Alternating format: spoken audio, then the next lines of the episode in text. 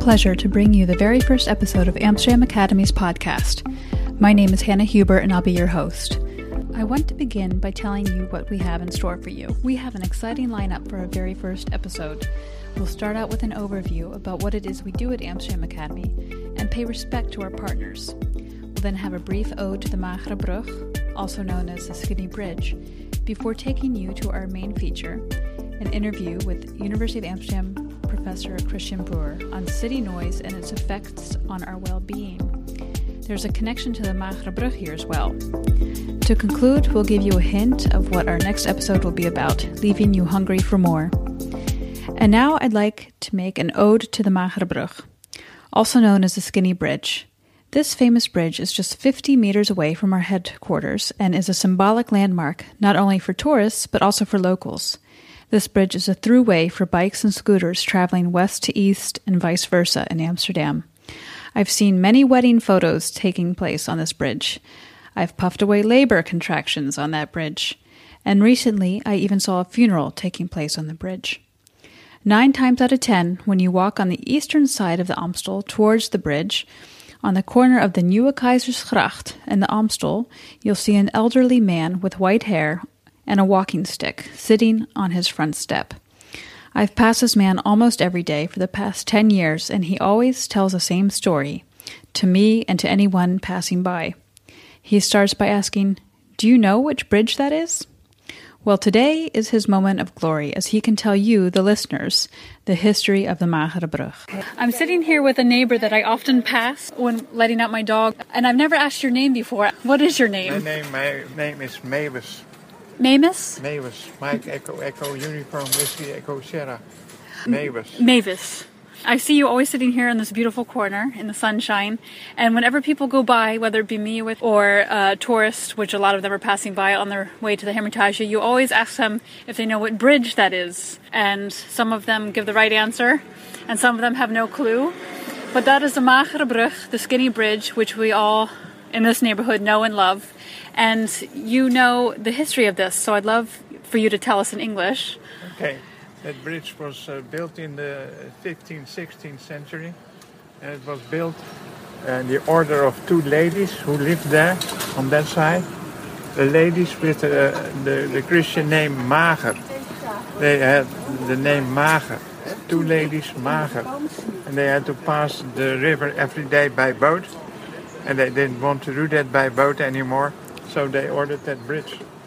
And since then it's called the Magere Brug. The, the bridge by Ladies Mager. Now, thank you very much. We appreciate the information you give us on the Magere Brug. There's always something going on around the Magere Brug. Recently, I saw hordes of people walking past it on a quiet Saturday morning. I had to know what they were doing. This is just one of the many occasions where something's going on. So I'm out on my morning jog on Saturday, and there's always something going on. Now, usually on Saturdays it's calm outside, but today I noticed a huge group of people flowing along the Amstel, all with their backpacks on and their sport gear, the best of the best for outdoor gear. And I know the Dutch love to walk, but usually out in Drenthe or on the Pieterpad. But along the Amstel on a Saturday morning, I've got to know where these people are walking to and from which way they came. So I decided to take a little detour here and ask a couple that very question. okay, I caught two walkers here and they've agreed to answer just a couple questions for me as they're walking because we have to keep up the heart rate, I'm assuming. Um, what's your name, your first name, and where are you coming from and where are you walking to? Uh, my name is Yolanda. Uh, we are in participating in a walking tour uh, for 70 kilometers around Amsterdam. Uh, it's because the marathon is tomorrow and this is the walking part. And this is my friend, and she asked me to come with me. so we do it together. No, great. And did you train for this, or you just came out here today and started walking? No, we walk a lot. Yeah, we walk a lot. Yes. Yeah, yeah, on holidays. Yeah. And, uh, so I really, yeah, we're trained. And everyone walking here today is part of the same group? Yes. Yeah. yeah. And we start in Amsterdam South and we are uh, going through the center of Amsterdam, going back to the south. Okay, and so you got out. people who do 20, Eight- 28 kilometers. 28. 28 We do the kilometers. 17. Yeah. Yeah. And so, how far along are you now? Uh, five, the five was what uh, Frederiksplein, is about seven kilometers, I think. Okay, so quite a ways to go then. Yeah. Yeah. Okay. Well, I wish you good luck and thank you. Thank you. Have a good day. Have a good day. Bye. I'm not the only one who thinks this is the most beautiful spot in Amsterdam, if not all of the Netherlands. The commission putting on the 200 year celebration of the Dutch Republic picked the Magerebrug as the place to hold their final party. This led me to my guest today, sociologist and professor Christian Broer, who will enlighten us more about such festivities and noise and its effects on our well being. So stay tuned. Before our main segment, I want to share with you what Amsterdam Academy is. I'm the founder of Amsterdam Academy, which is a knowledge sharing platform for the international community. By taking contemporary issues, successful new talent, and inspiring stories, Amsterdam Academy makes them accessible in the form of panel discussions, guest speaker lectures, workshops, and seminars. Amsterdam Academy is not about passive listening, it's about active engagement. In this way, Amsterdam Academy aims to help the international community integrate and engage with the local Amsterdam culture. Amsterdam Academy also serves external partners and organizations by offering them a platform for their own knowledge sharing. Examples include authors who just published a book and want to speak about this in front of an audience, or those with a specific skill and or knowledge who want to share this with the public. Furthermore, Amsterdam Academy has their own attractive workshop and meeting room at their headquarters, the Academy, located in central Amsterdam. You can rent out the space for your own workshop or course. The Academy also serves as a co working space for female entrepreneurs. Examples of events we've held in the past include the Amsterdam Housing Market, Changing Media Landscapes hosted by the Media Fonds, and new business opportunities with mobile apps.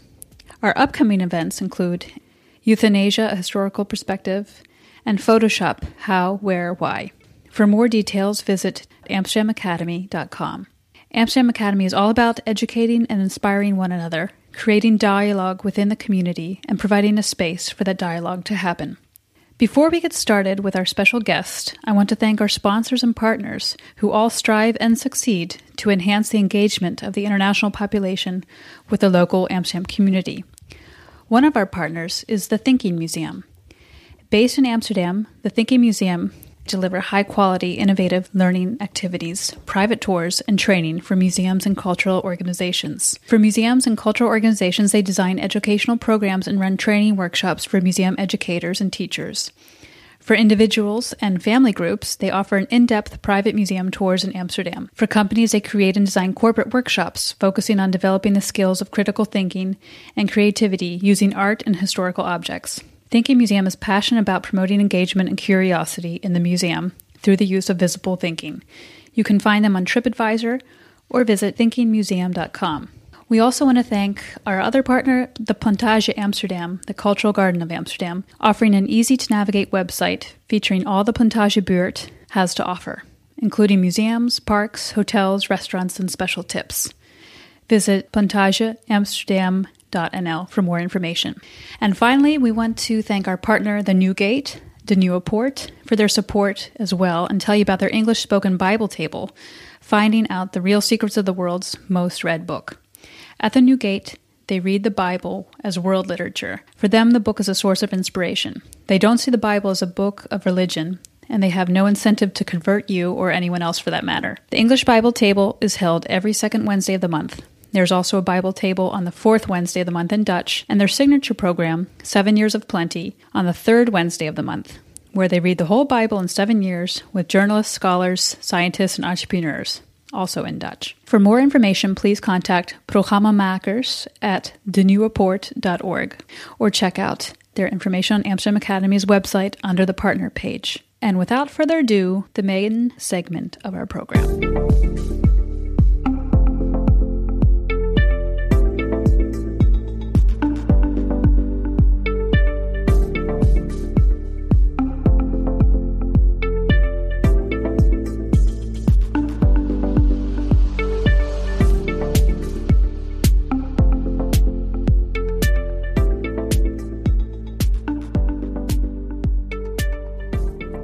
Welcome to the first episode of Amsterdam Academy's podcast. Today I have a very special guest, Professor Christian Broer from the University of Amsterdam. When talking to acquaintance of mine about my and the neighborhood's frustration surrounding the three week long building of an enormous stage on the Magere Brug for an hour and a half show to celebrate the 200 year anniversary of the Dutch Republic, she immediately mentioned her former UVA professor, Christian Broer, as a knowledgeable source on the topic of the environment's effects on one's well being. Having lived in the center city of Amsterdam for over 12 years, the so called prikkels are taking their toll on my mood, pretty much on a daily basis. Every time I go outside, I'm confronted with a frustrating situation of roads and sidewalks being blocked glass containers being empty with crushingly loud sound, nowhere to throw away my dog's poop bag. And when I do find one of the municipality's trash cans, it's one of those with the two small openings, so I have to prop the poop in and hope for the best. I know, I know, this is all part of city life. People's relationship to their environment, to the space around them, is a fascinating topic, and one that may help us make sense of these daily frustrations. These are all small, rather unimportant examples that I just gave you that are part of city life. There are others dealing with much larger and or harmful annoyances and hazards, such as cell phone towers, aircraft, aircraft noise, large-scale construction zones. It's an honor and pleasure to be here today with Professor Christian Broer of the University of Amsterdam, Faculty of Social and Behavioral Sciences. Christian, we're just going to jump right into the questions here today, if that's all right with you. Can you take us on a journey briefly? How did you go from studying ballet to sociology? Well, ballet or dancing in general is still uh, one of my greatest passions, but I early on figured that uh, I couldn't do this my whole life. You know, most dancers are kind of over the top when they are 25 or 30. And uh, I figured, well, I, I, I, want something more lasting. And I always had an interest uh, in sociology. And, You know, actually, there is also a performance part to, uh, to, to the sciences where you have to perform in front of students or colleagues. So there is a kind of uh, theatrical part also. So there is a link. That explains a lot for our audience. And your CV states that your scientific concern is with social origins of problems as diverse as hyperactivity, sadness, aircraft noise, or environmental health risks. Particularly, that you want to find out if and how the experience of a problem and political processes interact. Can you tell us a bit more about from where this interest stems um, and why you find this field so interesting? Well, it stems from both my training as a sociologist, but also from observations in uh, in everyday life. I guess um, you yourself or many uh, listeners, you think that some things you are bothered about are evident. So, take for example noise in the street. A lot of people are annoyed by it, but then you travel to a different country and you see that the same amount of noise doesn't doesn't bother people uh, in different cities all over the world. That in Asian cities there's much more noise, but people can can bear it and they don't they don't bother about it. The same for things like privacy. If you are very much care, if you care about your privacy a lot, you will find that in other locations people are living with ten in a room and they don't have these privacy concerns. So just by observing it, you see that what you yourself regard as a pressing issue might not be a pressing issue to others. That's historically also the case. So, for example, there's a lot of studies about the history of homosexuality. It still is, and it was in the Western world, problematized as a disease not so long ago and was forbidden in many respects. It was seen as a social problem, where now it's uh, seen as an uh, expression of your uh, sexual identity. So, these problematizations. They change a lot. They are different between people, they are different between places, and they are different over time. And that then calls for an, an explanation. How come that some situations are experienced as problematic by people and uh, others are not? And my take on that is that we have to look at social processes and spe- especially political life in the sense that what is deemed a problem in politics over time affects people, tells them you are entitled to see something as a problem, and then people are socialized into that seeing something as a problem, and over time they experience it as such, and they take it for granted that they are entitled to see it as a problem. But it started very often with political decisions to problematize, to problematize something in the first place.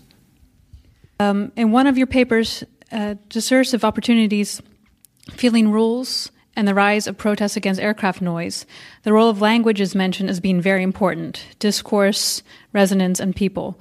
Only certain feelings and arguments are available within a certain discourse. Citizens say aircraft noise is annoying because policymakers don't care. Hearing sound means evaluating policy. This is linked to what you just said. Could this explain why I get so frustrated? Um, for example, the small trash cans with the two little holes in them, um, and the fact that there's not enough of them because I feel that perhaps the municipality doesn't care about me, a dog walking citizen, for example. Um, could it also explain the neighborhood's frustration? um, in Amsterdam Centrum with blocking access to the Magerebrug surrounding the area for three weeks for a party only lasting an hour and a half uh, for the royal family. That we all feel that um, the commission is putting on the party and they just don't care about us. Mm-hmm. Can you talk to us more about the role language plays and how citizens experience their environment? Well, that, so there are two issues here. One is the issue of what language does in general, and more specifically, why we are concerned for, or you are, for example, mentioning the case of the Magerebrug. Uh, why is that a problem? Well, again, this is not evident. It it um, it necessitates that people, first of all, see themselves as as political subjects, that they are entitled to certain rights, that the municipality should listen to them and that they can exercise some form of control. And they get frustrated because they cannot control it fully. But this starts with a kind of basic democratic assumption or even promise that you are listened to and that you are entitled to raise your voice. But there is also a kind of basic problem in this democracy that calls upon people to be active and to be concerned and to raise their voice, while at the same time, even in this relatively small country of the Netherlands, we cannot uh, listen to all voices and accommodate them all at the same time. So the Magerebrug example is one where several interests clash. And in democracy, there is one mechanism saying, well, we have to weigh these interests and, uh, interests and balance them, while at the same time hearing people, inviting them to consultation, informing them about the process also suggests that all interests are accommodated, which is never the case. So there is among us, you, me, the listeners, we are raised with the expectation that we can exert some influence. And when this is not possible, that becomes frustrating. Just imagine a totalitarian regime. You would never even think about protesting that because a bridge is blocked for several weeks. That would be so unthinkable to do this. And even if you would do it, you would, uh, you would risk your life, maybe. So that's the general point about politics. The more precise thing, uh, question then is how does that work? How do people internalize these assumptions about I'm an active citizen, I have rights. This goes in large part through language. And when I say language, I don't mean uh, a dictionary or just a piece of paper with words on it. It's symbolic communication. So, from the moment we are born, even before that, we, we hear sound and we gradually learn that there is meaning attached to it.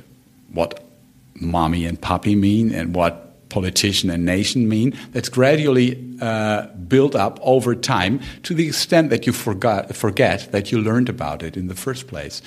And all these categories like mommy, papi, the state, and the doctor, they, they are a mixture of personal meaning, what they meant when you first heard about it in your personal life, and institutions. So the doctor is something that is specifically defined in our type of countries in a certain way. Didn't exist in the past, does not exist all, all, over the world. So it's a social construct and at the same time a intimate personal experience. And all this is tied together in words. Words not again in the abstract dictionary sense, but words in use, language in use. And this language in use, that's everywhere. It's what we are doing now. it's social media, it's political communication, it's doctor patient interaction. And all these words are kind of world making. They make the world we live in or we imagine we live in. Thank you. That helps make more sense of our daily uh, happenings going on around us. And in that sense, at least for me, is comforting. Um, the Dutch are known to be big complainers. Your comparative research on aircraft noise between Amsterdam Schiphol and Zurich Airport found that Amsterdam has millions of complaints compared to Zurich's thousands. That's quite a difference. This study mentioned that the Dutch became annoyed when it was politically accepted to be annoyed. Can you explain this process a bit more in detail for us? Yes, I, I try to. So, um, indeed, the Dutch seem to be big complainers in many respects, but um, Actually, it's not. That's not typically Dutch. I guess it's typical for many Western liberal, liberal democracies to uh, engage people in a way that they don't uh, form large masses of uh, angry people, but they, they complain individually. So frustration and anger are kind of individualized in many of our countries.